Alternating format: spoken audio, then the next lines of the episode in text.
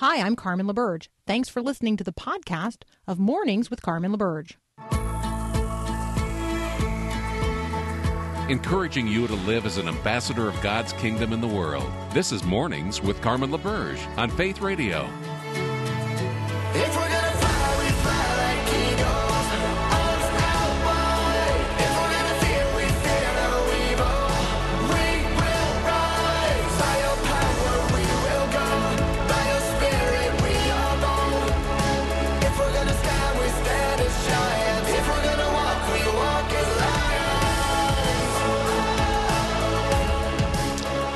Good morning. Today is Wednesday, the 27th of October, 2021. Where in the Word are you today?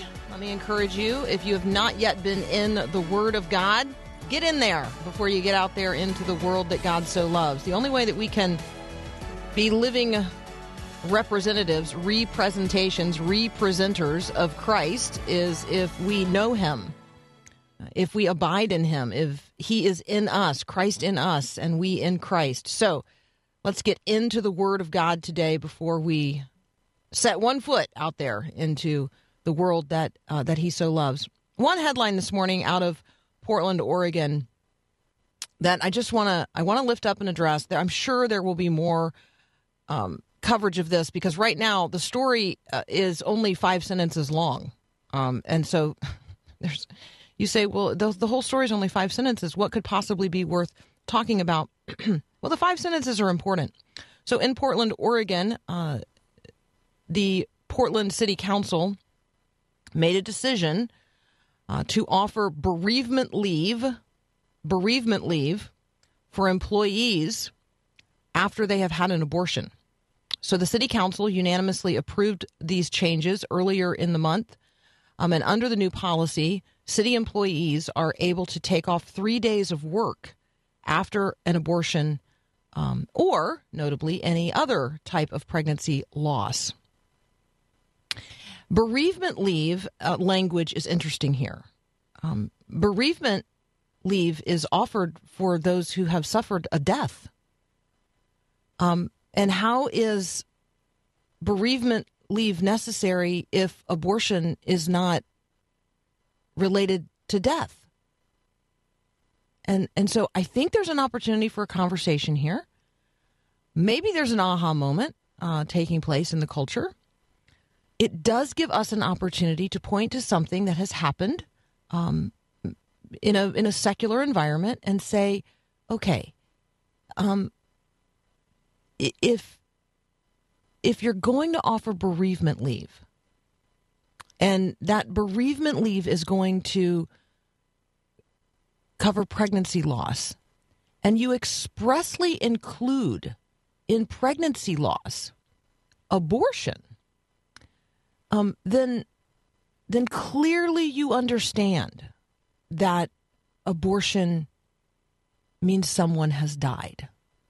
And let's talk about that. If someone has died, then at some point, someone was alive. And so there's an opportunity here for us as Christians to enter into um, a, a, very important conversation of the day um, and, and do so in a way that acknowledges the, the reality of life and the gift of life for the preborn. All right, Pastor Daryl Crouch, who heads up Everyone's Wilson, is going to join us next. Oh, we're going to talk about a lot of things. One of the things we're going to talk about is school. That's up next here on Mornings with Carmen.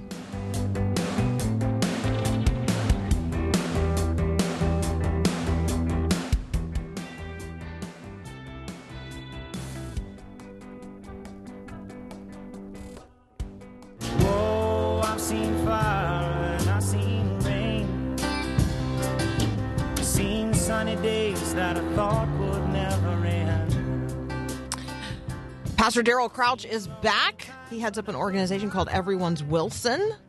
Um, and he also blogs and he leads community events and organizations. Um, And he is a, a he is a fellow sojourner um, in the conversations of the day in terms of how we apply the mind of Christ, not just individually but corporately in the context of community. And that's why I like talking with him. So, Daryl, welcome back.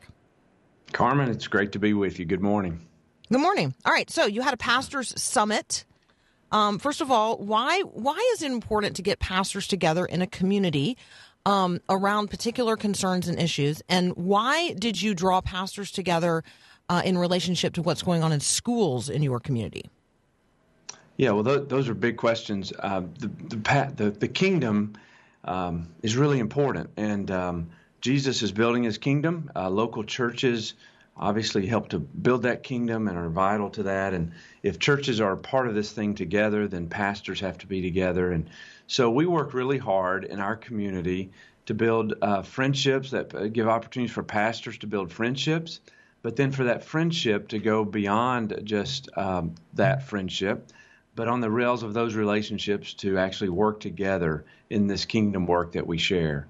And uh, local churches, again, have their own personalities, their own uh, uh, distinctives that are very important in a community. But there are some things that we can do together, and there are some things that we're doing better if we do them together, and uh, that we bring um, Jesus' work in every domain of our community uh, around the table from time to time and say, how, how can we be light in the darkest places, in the darkest corners of our community, the most vulnerable, marginalized? What can we do to, um, to shine the light of the gospel there and, and work together? So we come together actually every month. Uh, we come together for a pastor summit, a luncheon, and invite guests to come with us. And so um, this last one was with our uh, directors of schools. All right. And so, first of all, I just love that. I love that you get pastors in your community together, and I love that you invite other um, other folks from the community to join you and to help you understand what's happening, and then how the church can come around um, and serve others in the community as well. And so, what did you learn from the director of schools in terms of maybe maybe the needs they are experiencing that they're hoping that maybe churches might collaborate in terms of meeting needs? Well, it's it is profound, Carmen. I think our listeners really um, some some of us are a bit insulated. We um, uh, we're, we're a, a lot of us are affluent and, and we have a fairly normal life. We go to work, we go to ball games, we we do things, we go to concerts, and we have a couple of cars in our driveway, and and so we we have a lifestyle that uh, gives us a lot of opportunity. But in our community, in the second wealthiest county in our state, uh, we have at least one out of four children who are on, that qualify for free and reduced lunch. We have one school district with 4,000 students and another school district with uh, 19,000 students. And um, the smaller district, uh, 4,000, half of their students uh, are in what we would consider at risk kids and have uh, vulnerable families. So that means, and, and as a as a whole, between both districts and the way the math works, uh, we we have a, about a quarter of our students who live that way, and that means that they are not looking forward to Christmas break. By the way, uh, by the time uh, by the time uh, that break comes and half of it's you know finished, by the time December 25th gets there, they're not having a good time. They don't have enough food, they don't have enough attention, they don't have enough care.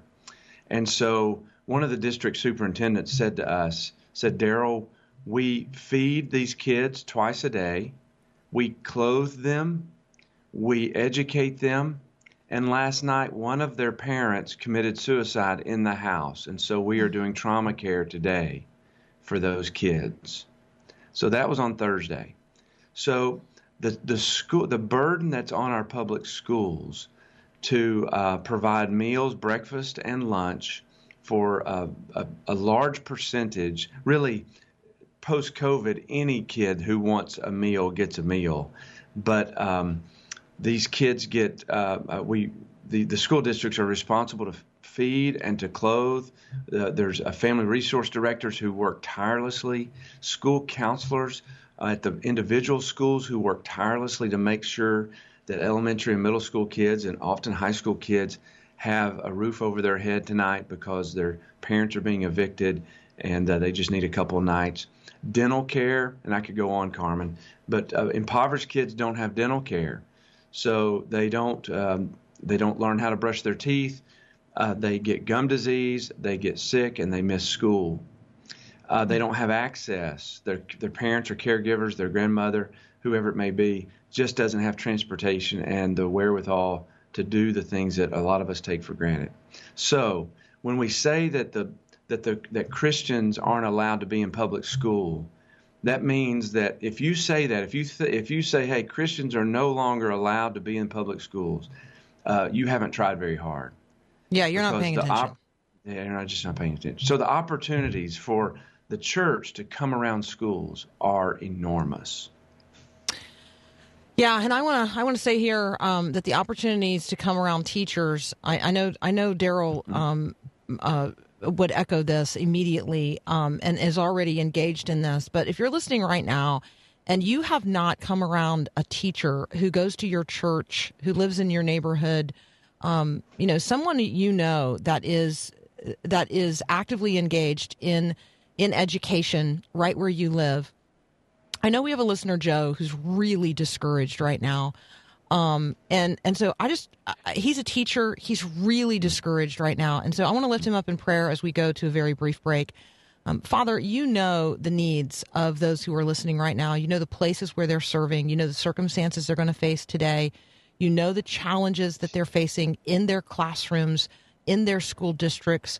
Um, as we want to lift them up to you. We also want to lift up every kid who's going to go to school hungry today um, or who didn't have a peaceful place to spend the night and the challenges that they're going to face um, in terms of paying attention and sitting still um, and feeling valued um, in order that they might be able to then turn and learn. So, Father, we ask um, your grace, your blessing, your sustenance, your provision, your protection, your guidance, your counsel, your wisdom, your grace on our schools, on our teachers, on those who um, labor so faithfully in classrooms across the country today.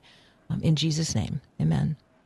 Um, when we come back, we're gonna um, we're gonna talk with Daryl a little bit about the challenges that pastors are facing today. We're looking at new research from uh, from Lifeway about you know pastors you know sticking around despite increased pressure.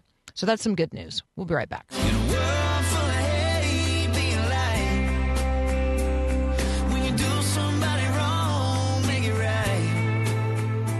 All right. Um, we have a friend uh, who has texted in, says, I have a 29 year old daughter who teaches fifth grade in public school. Um, it's been really hard. Appreciate your prayers. Um, Jim also uh, texting in, just recognizing the challenges that he is facing, not only in the classroom, but because of the particular advocacy going on in the school district um, of which he is a part.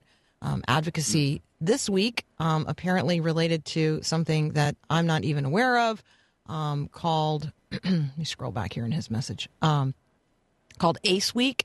I didn't even know this was a thing. Um, expanding education and awareness for uh, the asexual. So it's Asexuality Week in the school where he's serving, um, following just on the heels of, I guess, a couple of weeks ago, which was Bisexuality Week, and a week that was Bi Week, and two weeks before that was uh, like Rainbow Week. And so I just, I just think there's just teachers out there facing real challenges in terms of Christians um, and worldview. So let's just be praying for each other um, for for the challenges that are being faced in, in our public schools, and we recognize that um, you know at the center of all this is our concern for kids, and so let's let's stay focused on stay focused on that.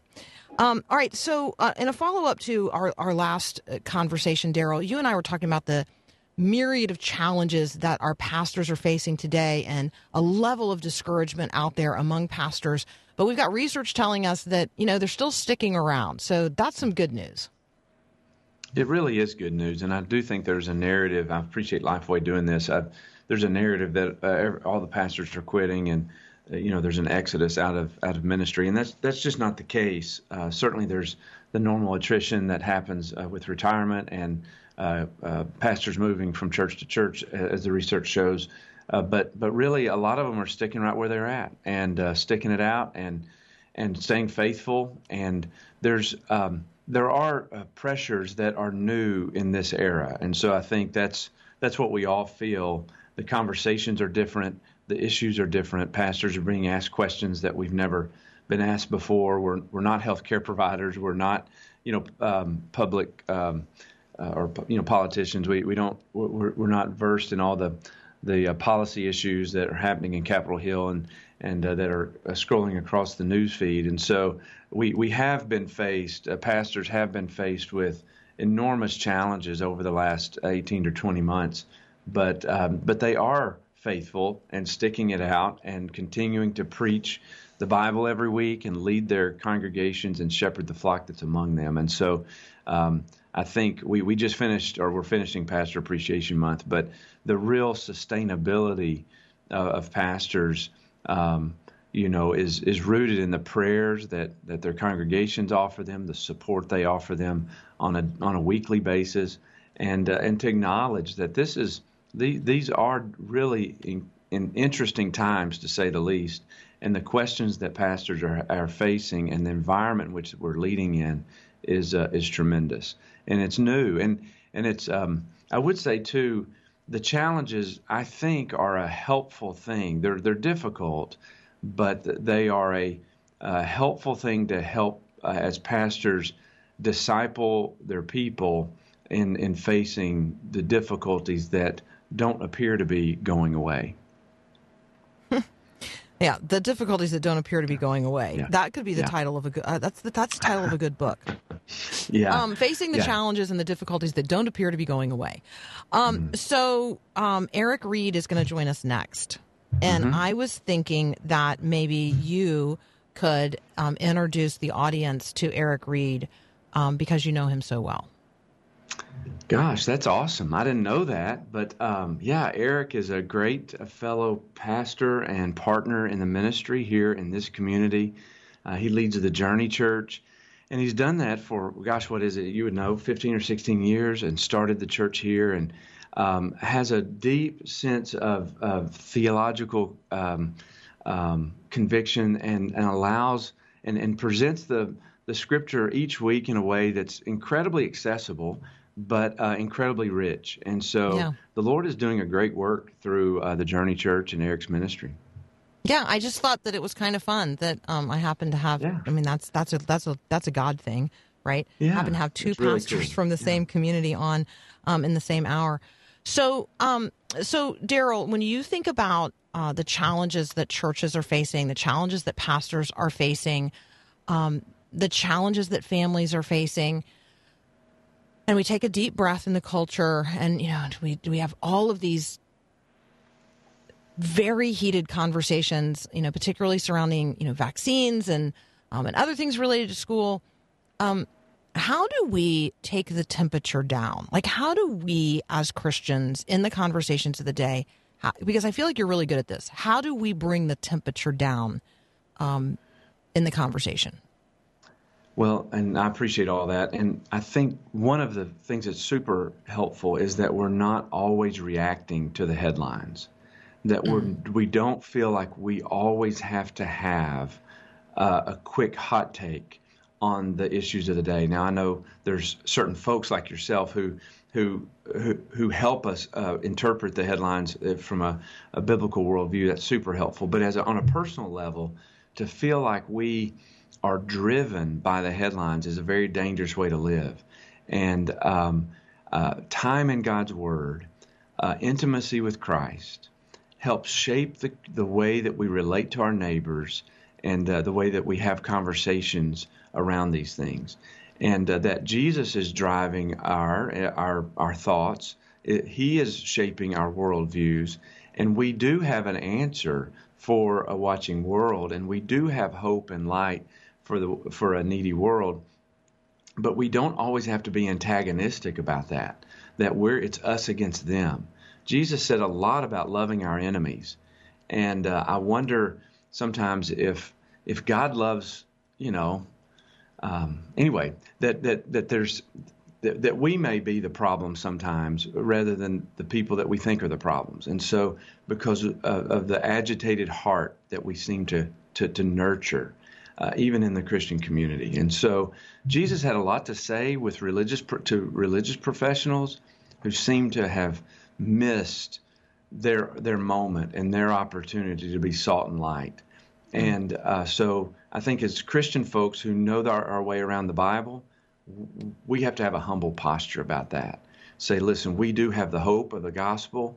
we do have the truth of God's word, but the the the man in the mirror, the person in the mirror, is is where we need to begin, and that begins with a humble posture. And then we engage people. The other thing I would say is that we engage people as individuals, Carmen, not as not as groups. And so when we talk about uh, same-sex couples, or we talk about folks working through gender identity issues, or we talk about folks who have different opinions about a whole host of things, those aren't those aren't voting blocks. Those are individuals. So imagine sitting down across the table with a cup of coffee and asking some really important questions. Uh, not to skirt the issue, but some really important questions. And rather than, you know, wagging our finger at them, uh, invite them into our lives and find out why they're feeling the way they feel and why they believe what they believe and treat them as individuals. That's the way I want to be treated. I want to be treated as individuals, as an individual, and uh, for you to get to know me as a person because I'm not, I'm not a, a subgroup. I'm a, I'm a person. And if we just treat people as humans, I think we, we, we have, well, the, it's easier to love humans than it is to love voting blocks. And um, so I think if we get to know people and, and learn to like them and grow to love them, the Lord does a great work in our lives and in their Yeah, I thi- lives. I think there's no question that real relationships, like actual relationships, um, are going to be the way forward. Um, these It's- this it's the, the- the way that we think we know one another because we're you know both on the same social media platform that that's just not reality. So, thank you. and we Um, long gotta- for that. Yeah. Oh, we totally long for that. Yeah, Yeah, the way. God made us relationally. All right, so that's uh, Pastor Daryl Crouch. You can find him at Everyone's Wilson. Um, thank you so much, as always. We just we love our time with you. Uh, we love you and, and uh, tell Erik, hey. I will. I will. We'll be right back. All right.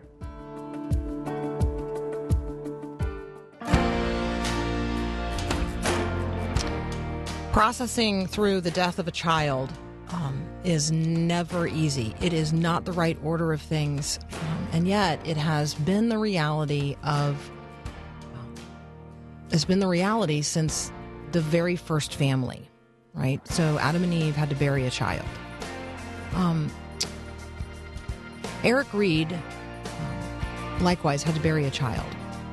And I think that the conversation about the loss of a child, especially when it happens in the life of a pastor and their family, um, provides a way for us to have conversations out in public in front of everybody else that are often only had um, in in very dark, private spaces. And so I so appreciate um, Erik Reed. I appreciate how publicly he and his family grieved the loss of uh, of their son Caleb two years ago. Um, how transparent they were at the time, um, and so I've invited Erik uh, back to talk about the book he's written in relationship to this conversation and uncommon trust, but also just sort of where they are now, two years out following uh, the death of their son Caleb. That's up next here on Mornings with Carmen.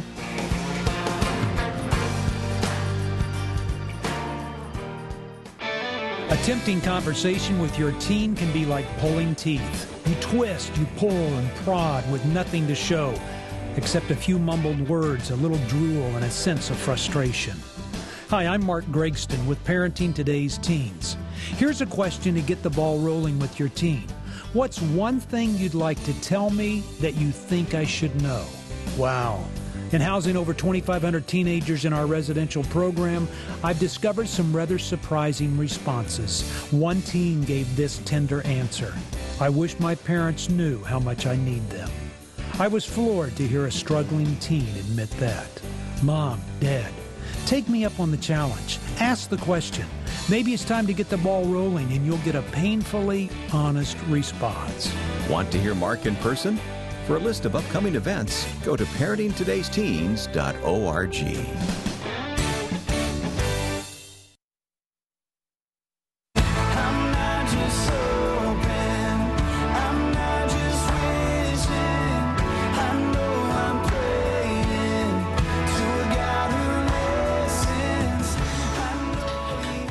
I want you to just pause for a moment and consider what's the you know what's the worst thing that has ever happened in your life.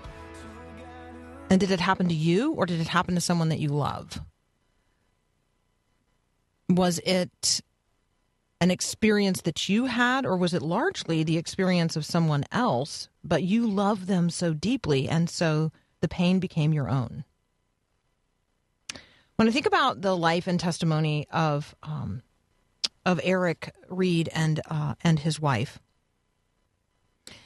you know, I I wonder if when Caleb was born, when their son was born, if Katrina and uh, and Erik thought to themselves, you know what, the the challenges that our little boy is going to face, this this is a hard day. Like this is a hard day for a child to be born, you know, anything less than what we consider perfect uh, today.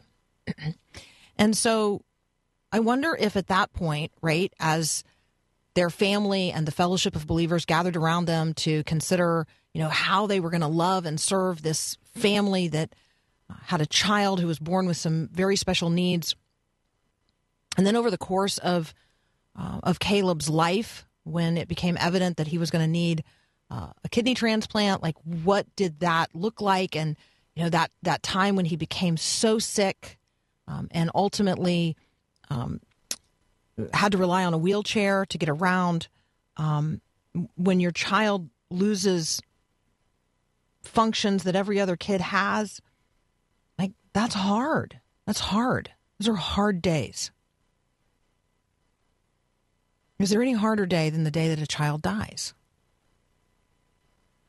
I want you to think for a moment about the challenge that you face in your own life, how you face those challenges, and who you face those challenges with. Um, and then recognize that none of us face those challenges alone. No one faces those challenges alone. Um, and the pain, uh, you know, the pain of the loss of a child never goes away. It just changes over time. And so joining us now is Pastor Erik Reed. He and his wife, Katrina, have been very um, vulnerable and transparent about uh, Caleb's life and the challenges that they faced um, in terms of his health care. And they were very transparent on December the 1st, two years ago, um, when Caleb left this life to be uh, full time in the presence of our Lord. Um, and he joins us now. Erik Reed, welcome to Mornings with Carmen. Carmen, thank you so much for having me. I appreciate it. Absolutely. So I'm holding um, a, co- a, a copy of Uncommon Trust in my hands, learning to trust God when life doesn't make sense. And I appreciate how transparent you are um, in this book about you know your your journey um, following Caleb's death. And so I want to I just want to acknowledge that it's not as if once our child goes to be with the Lord, um, then we just go back to quote unquote normal. Can you talk with us Yeah. about what God taught you following Caleb's death? Yeah, so so many of the lessons that we learned about suffering and having a theology of suffering and how to navigate afflictions happened before he passed because we always knew that there was a possibility. We also had to endure the uncertainties and the troubles of that day. And so so much of our preparation happened before he passed and maybe you would think after he passed it would be like you know, whoo, that that that that trial's over. We've you know we've endured and finished to the end. It just becomes a different trial after he passes. It just becomes coping with the loss and the sadness and the sorrow of not having that child any longer. It it it comes with navigating how to love your other children through their grief and teach them about the pain they're experiencing and answering the questions of why in their lives. And so, yeah, it just became a different kind of trial. The trial didn't leave, it just changed. I appreciate how you um, focus our attention on Proverbs 3, verses 5 to 6. Trust in the Lord with all your heart and do not lean on your own understanding. In all your ways, acknowledge him, and he will make straight your path. Um, maybe how has your understanding of those verses, reliance on those verses, or the meaning of those verses um, really been amplified in the last couple of years? We know that passage is so familiar to Christians that it's often a cliche. It's often words without a lot of meaning underneath them. Even though we all resonate with the truth of those words, one of the questions that I begin to grapple with is how do I do it? You know, trust in the Lord with all your heart sounds wonderful, but how do you actually do that? And as a pastor, I'm always asking the question, how do I teach the people that I lead how to do that? You know, and so this was a question for my own heart. This was a question of what does it look like practically? You know, not just to kind of wear the bumper sticker, but what does it mean to trust the Lord with all your heart and not lean on on your own understanding? And so I really begin to dive into how do you trust the Lord? What does trust really look like? And what I began to discover as I worked through that, and this was the most important lesson for me, and I, I think it's still an ongoing lesson. uh, Trust is not something you flip on and off like a light switch. It's not something you you can just kind of muster up the strength to do. It's cultivated. It's it's nurtured. So trust, just like any relationship you have, is something that's based on the foundation of what you know about that person's character. Are they reliable? Can you put confidence in them? And you know, just like with human relationships, somebody can lose your trust in a moment. Um, you can put trust in someone and they can break that trust. And trust can be lost in a moment, but it's gained over time. And the same is true with God. You don't just learn to trust God. You you begin to nurture a trust in God, and that comes as you walk in relationship with him. And so I really began to work through what does that look like and how does it get cultivated? And then what is the antithesis of trust in terms of leaning on your own understanding? And I had to work through in what ways we do that as well. So we're going to continue our conversation with Pastor Erik Reed in just a moment. You can find him at knowingjesusministries.co. Um, if you just type Knowing Jesus Ministries into your search engine, you're going to find him. You're going to find really great articles posted there. Um, and you can also um, reach out um, and, and find uncommon trust, learning to trust God when life doesn't make sense. Erik Reed and I will be right back. When you don't move the mountains, I'm needing you to move. When you don't part the waters, I wish I could walk through. You We're talking with Pastor Erik Reed, um, and the the resources that are available to you at knowingjesusministries.co. Um, if you just type "Knowing Jesus Ministries" into your search engine, this is what's going to come up. There, there's just a, a continual offering here of timeless truth for everyday life. Um, Erik is doing something here um, on this site that I really genuinely appreciate, and so um, we probably uh, circle back around to content um, on this website from time to time. Today, I just want to uh, remind and refresh everyone's memory related to Erik's family story and their experience um, of the death of Caleb uh, two years ago. And so let's talk a little bit, um, Erik, if we can, about anniversaries, because it occurs to me that December 1st is coming. Yeah. You know, we they always kind of loom in your mind. You know they're coming. Um, I think there's an indelible impression left upon you when certain things happen. You remember smells and feelings and seasons. You know, when the weather starts changing and getting cold, you know, it reminds me of what the weather was like when we were in the hospital his last few weeks. It reminds me of how cold it was when we were out at his graveside. And you can't separate those things when when that happens. And and so we know it's coming. Uh, my wife and I were talking about it the other day. Um, you know, it's just one of those things that it's good and it's hard. You know, it you you want to remember, you want to reflect. It's healthy to do that. I think a lot of times when we suffer, when we go through troubles, we would like to kind of push those things out of our minds. We we we like comfort. We like we like to be, you know, chipper. Everybody, you know, we live in a culture that would prefer to keep the happy face on and we don't know what to do with people who are mourning and in sorrow. It's uncomfortable for us. And I think even as people who suffer, we tend to want to push those feelings back sometimes. And it's it's not healthy to do that. It's uh it's right and it's good to remember and to reflect and to think, even if it does cause sadness. Uh, I think it's one of those things that we sometimes try to escape those emotions. And I'm, I, I mean, look, I'll just be honest. Uh, I'm, I'm not a crier. I'm, you know, I don't tend to, to dwell on sadness, and and yet it's one of those things I'm learning. I've got to let myself grieve. I've got to let mm-hmm. myself mourn. I don't have to just quickly turn the page and try to protect myself from those emotions. And so anniversaries are an opportunity to do that, to stop, to remember, to rejoice, to give thanks to God for his promises that we're clinging to. Also to hold one another. You know, my wife grieves differently than I do. And so I need to walk with her through that. I need to she was cleaning out her closet yesterday and she sent me a picture. She found one of his old Legos from when he was younger that were that was in her closet.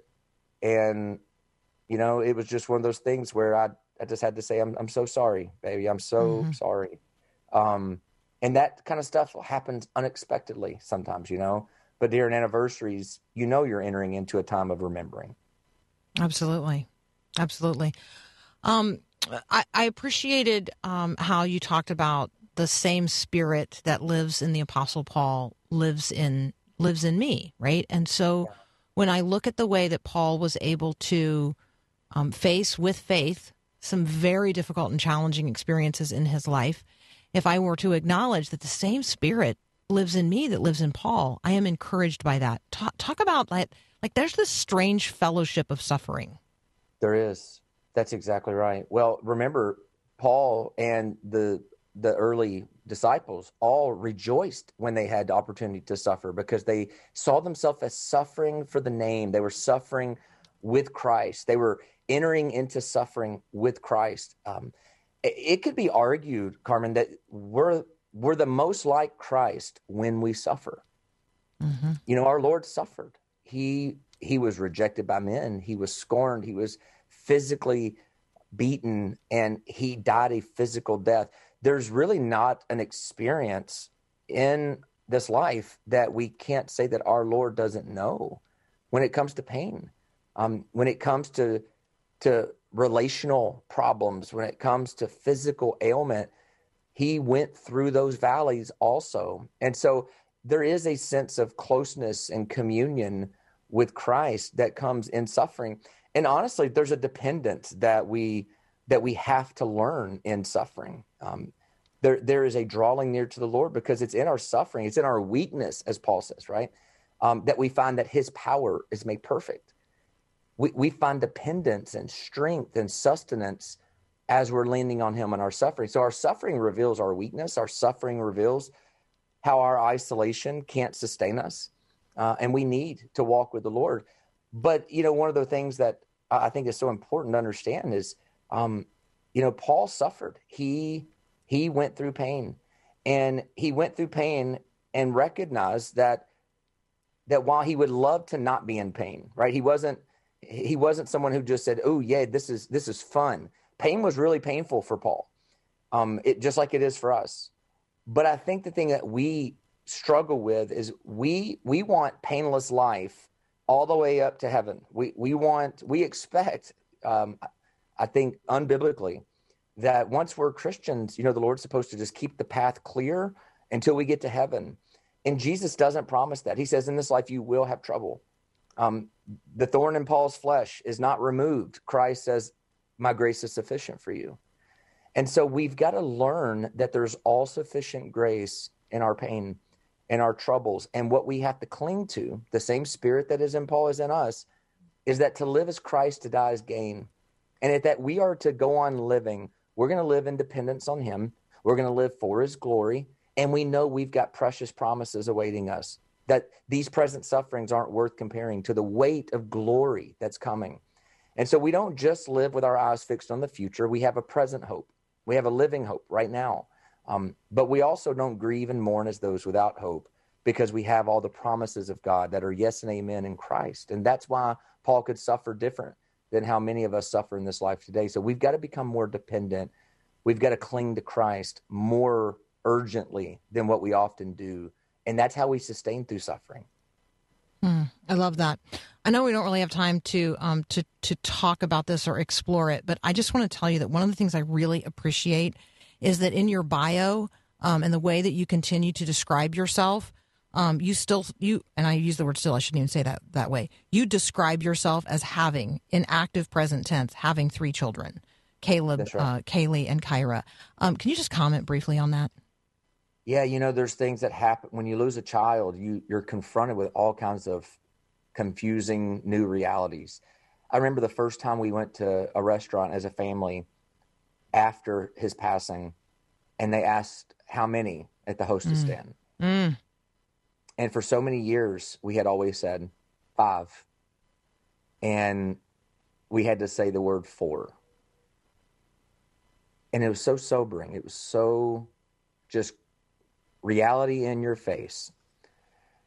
And that kind of thing has continued to pop up when we meet new people and they're like, "Oh, how many children do you have?" Or for my my little girls, even just recently on a school homework project, one of the questions for my daughter's project was, "How many siblings do you have?"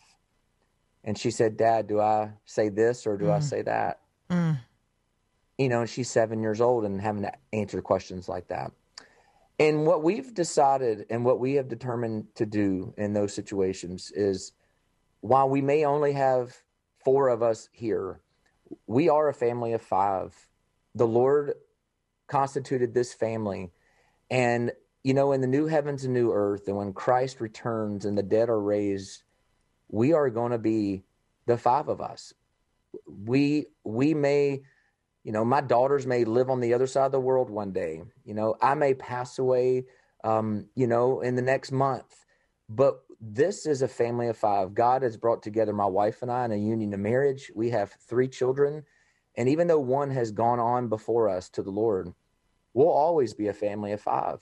And that's a way for us to be reminded that nothing was taken away from us. Um, we are in the Lord's hands. And in the eyes of the Lord, we're a family of five. Caleb is in the presence of God. Caleb is living in the in the presence of God. And so he may not be with us, but our family is still a family of five. I love that. I love that. Um, Erik Reed, thank you so much for joining us. You guys can find Erik and things that he is writing at Knowing Jesus Ministries. Um, I highly commend to you uh, his book, Uncommon Trust Learning to Trust God When Life Doesn't Make Sense. You're listening to Mornings with Carmen. We'll be right back.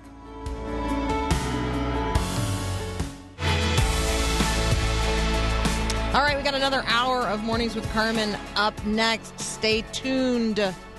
Hey, text somebody else and invite them to listen. We'll be right back.